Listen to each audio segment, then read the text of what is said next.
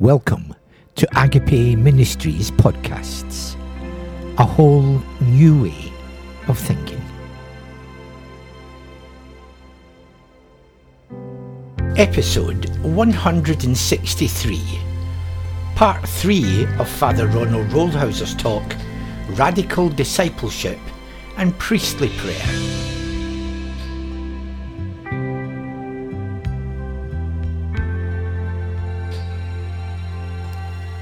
I hope this microphone is clear, sound is good. One last little story before I begin the homily. And this morning, I just hope the three bishops are in good humor. And, uh, and I know they have a sense of humor, if they can handle this little story. But, um, you know, in former times, some years ago, the bishop, it was his prerogative to give the last examination to a seminarian before he would, when he was ordained, before he would give him jurisdiction to work in his diocese. And a lot of bishops didn't do this, they would farm it out to the seminary. But some bishops did it, and they did it simply as a formality and as a way of meeting the seminarian. So the story is told about two young seminarians, just ordained, and it was the night before their jurisdiction exam with their bishop. And they, one was quite nervous because he hadn't studied anything. So he went to the other's room and he says, You know, I'm really nervous about this examination tomorrow with the bishop because I've studied not at all.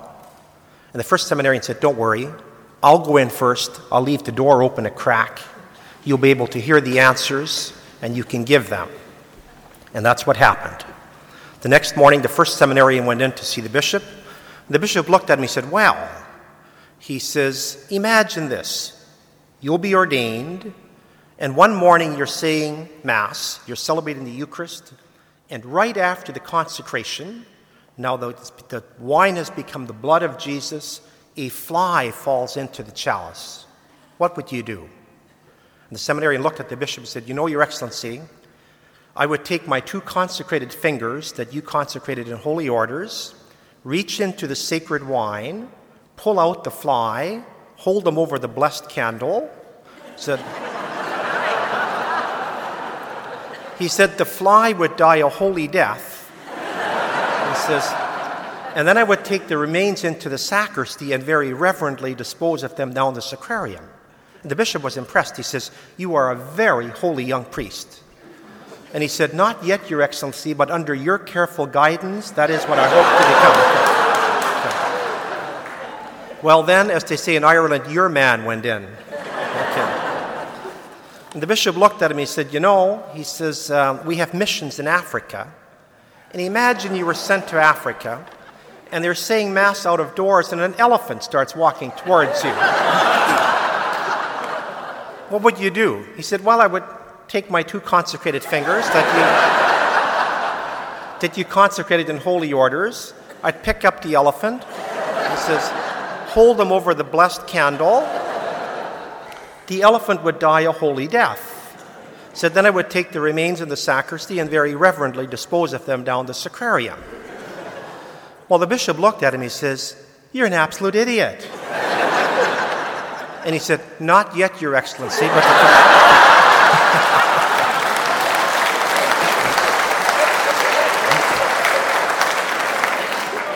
I know they have a good sense of humor because they need it in today's church. Okay. But our feast the end of our, of our, of our time together at the homily. We celebrate today the feast of St. Mary Magdala. I'm not sure if she was ever officially canonized as a saint, but she's one of the great apostolic figures in Scripture. And the beautiful text we read, the gospel text, which contains many things, it's also the, the ascension account in John's gospel.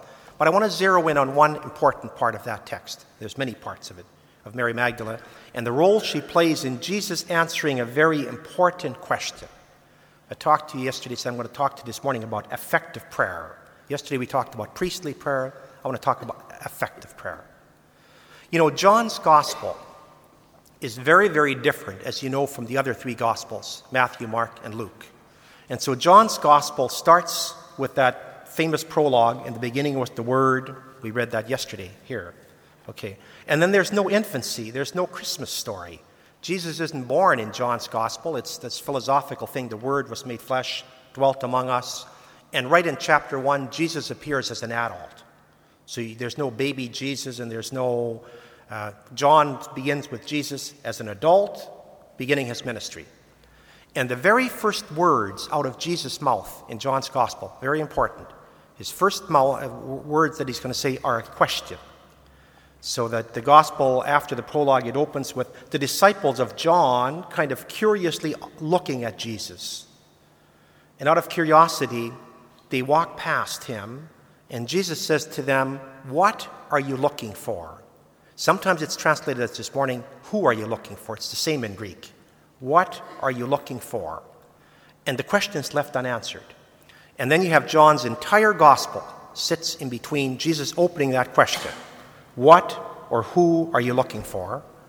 And it's answered in this morning's gospel. It's answered at the end of the original gospel of John, because John's original gospel ended with this text this morning. So it's the end of the gospel. It answers the question. It opens the gospel with Who are you looking for? What are you looking for?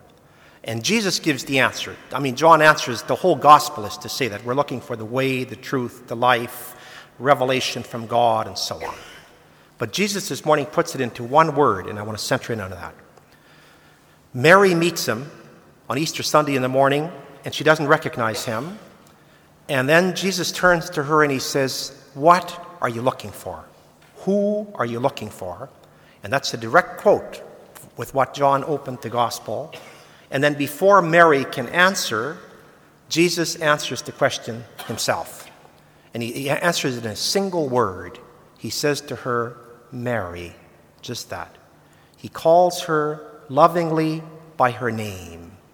Now, for John, and the Jesus of John, that's the answer. See, John's whole gospel, John would say, What are we looking for in life? Or who are we looking for? That's why it works well in Greek, it puns. What is often a who? Who are we ultimately looking for in life? What are we looking for? We are looking to hear God lovingly call our name, to hear God say, Mary, Jack, Jennifer, Joseph, Ronald. See, and until we hear that, I just want to say, our lives, there's something fundamentally missing. There's a great insubstantiality in our lives. You know, we go through life and consciously and unconsciously, all the time we are searching. We're restless, we're looking.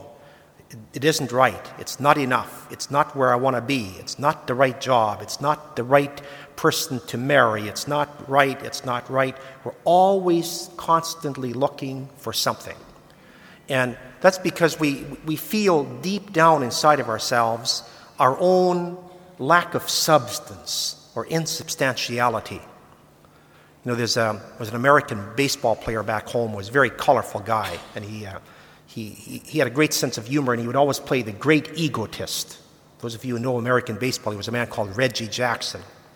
And one day he said on television, he said, You know, it's really difficult being me. He said, Because I have to deal with the magnitude of me. Okay. okay. Well, I bring this up because we're always dealing with the exact opposite. We're always dealing unconsciously with our own non magnitude. Let me put that to you scripturally. You know, the opposite in the Bible, in, in the New Testament, the opposite of faith is not non belief. So, or the opposite of faith is not doubt. So Jesus doesn't get on our case much about doubting. He says, don't be doubting. The opposite of faith for Jesus is anxiety, to be anxious. That's why Jesus has all those texts. Don't be anxious.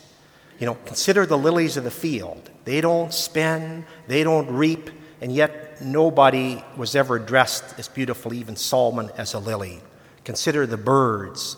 They don't gather, but God feeds them. So Jesus is always saying, Don't be anxious. Don't be anxious. And what are we anxious about? Well, Jesus answers that too. He says we're anxious about being forgotten. We're anxious about simply disappearing. Maybe an, an, an idea of biblical anxiety. Have you ever had this experience where you go to your closet someday and you're looking for an item of clothing, a pair of slacks or a blouse or something, and as you're looking for it, you find another piece of clothing that you completely forgot you had. You're kind of surprised. Do I still have those slacks? Well, that's our worry unconsciously that someday God's going to look down here and say, My God, she's still alive, you know? you know, completely forgot about her. See, there's this unconscious worry that we're going to somehow fall off God and the world's radar screen, that we will not be significant. We will not have any kind of substance. And so we spend our whole lives unconsciously always trying to create that. I want to do something. I'll write a book, have a child, plant a tree, what all, whatever, do something, score a goal in the World Cup, but I'll do something that I will make a mark and I will be permanent. I will not be forgotten. See, that's biblical anxiety. And Jesus says, Don't be anxious. He says, Nothing will be forgotten. No bird falls from the sky, and no hair falls from somebody's head except God notices. God is there and notices, and God gives us that magnitude, that substantialness. You know, the beautiful prayer we say in the, in the Eucharist where we just before communion, where we say, and deliver us from all anxiety as we wait in joyful hope. And I know so many priests who try to improve it, so they say, deliver us from needless anxiety or useless anxiety. No, no, they could just say, deliver us from biblical anxiety. That's what's at stake here. Because we're always worried that we're, we do not have substance. That's our deep unconscious search. So Jesus asks, What are you looking for? What are we looking for? Well, we're looking for the only thing that can fill that in, as we heard in this morning's gospel, is God lovingly pronouncing our name. And that is what we seek for in the second form of prayer we do, which is called effective prayer, which is very different than priestly prayer. Yesterday I said priestly prayer is not about us. Effective prayer is very much about us. Just a quick story. Some years ago, I went on a retreat with a French Canadian retreat director, a wonderful, uh, deep, he's been directing souls for almost 50 years. And he seemed like an overly simplistic, pious man, and so I took a couple of books along in case he wasn't going to be very good. Um, but he wasn't simplistic, he was just profoundly simple and deep. And he came in, it was a group, it was all priests, and he said to us, during this whole week, he said, I'm only going to try to do one thing with you. He said, I want to teach you, try to teach you how to pray this week. I want to try to teach you how to pray so that sometime, maybe not this week, maybe not even this year, but that sometime in your prayer, you are open to hear God say to you, I love you. He said, because before you hear that, nothing in your life will ever be enough. And after you hear it, it'll be enough. He said, we only need one thing. We need to hear God say to us in prayer, I love you. Because before we hear that, nothing will ever be enough. We'll always be searching some other person, some other friend, some other job, some other assignment, some other trip, some other vacation, some other something. But what we're ultimately searching for, see, Jesus' question to Mary, what are you looking for? Who are you looking for? Well, the what and the who are the same. We are looking to hear God say to us, I love you. And so that the whole purpose of all of our private prayer is that. No matter what kind of prayer forms we use, is to try to open ourselves so that we can hear God give us substance, the substance we can't give ourselves, that we can have God take away our anxiety, because we're always anxious. What will I wear? You know, who will love me? Who will remember me? How will I leave a mark in this world? Will I get married? Will I have children? Will the children come home? Will I. On and on and on. Those are all anxious questions. They're human questions, but they, they only have one answer. And the answer is the answer that Jesus gave Mary in this morning's gospel. We simply lovingly pronounced her name, Mary. What we need to hear to take away our restlessness and to make our lives, to give them a substance we can never give ourselves, no matter what I achieve, no matter how many goals I score in the World Cup, no matter how many talk shows somebody can be on, no matter what can be achieved, and you can be Albert Einstein or, or anybody, we don't have substance. Only God can do that. and we need to hear God say to us, I love you. That sounds pious, but it's not. It's the ultimate. Everything about Scripture and everything about Jesus' invitation is about that. And this morning we have, it's, it's wonderful that this, this thing finishes on the feast of Mary of Magdala because she's the central figure in John's gospel. And John opens his gospel with her, well, not with her, with the question, What are you looking for? Who are you looking for? Who's going to be the person or what's going to be the thing that is going to give you what you're always searching for? And then he gives Mary the answer on the morning of the resurrection, we simply pronounces her name, Mary. So I leave you with the, adver- the advice that this wonderful priest gave us on this retreat. He says, Begin to pray and begin to pray in such a way that you try to make space in life so that somewhere, maybe not today, maybe not at this Eucharist, maybe not even this week or this year, but sometime in our prayer, we're open, where God can truly pronounce your name. You can hear your word, your name pronounced in love. You can hear God say to you, I love you.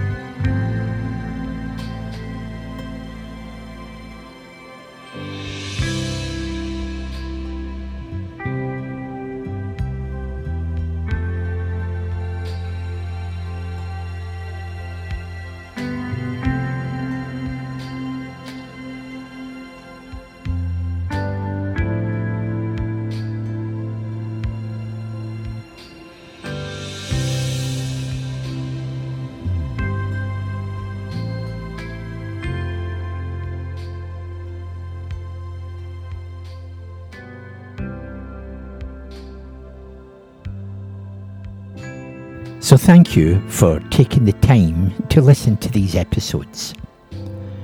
Our prayer is that as you listen and reflect on these teachings, that you'll be encouraged to continue your journey to maximize your potential to have a good and a happy life. So sign in again next week for more teaching on how you can follow the Jesus way to experience your life as filled with meaning, purpose, and joy. So God bless and stay safe.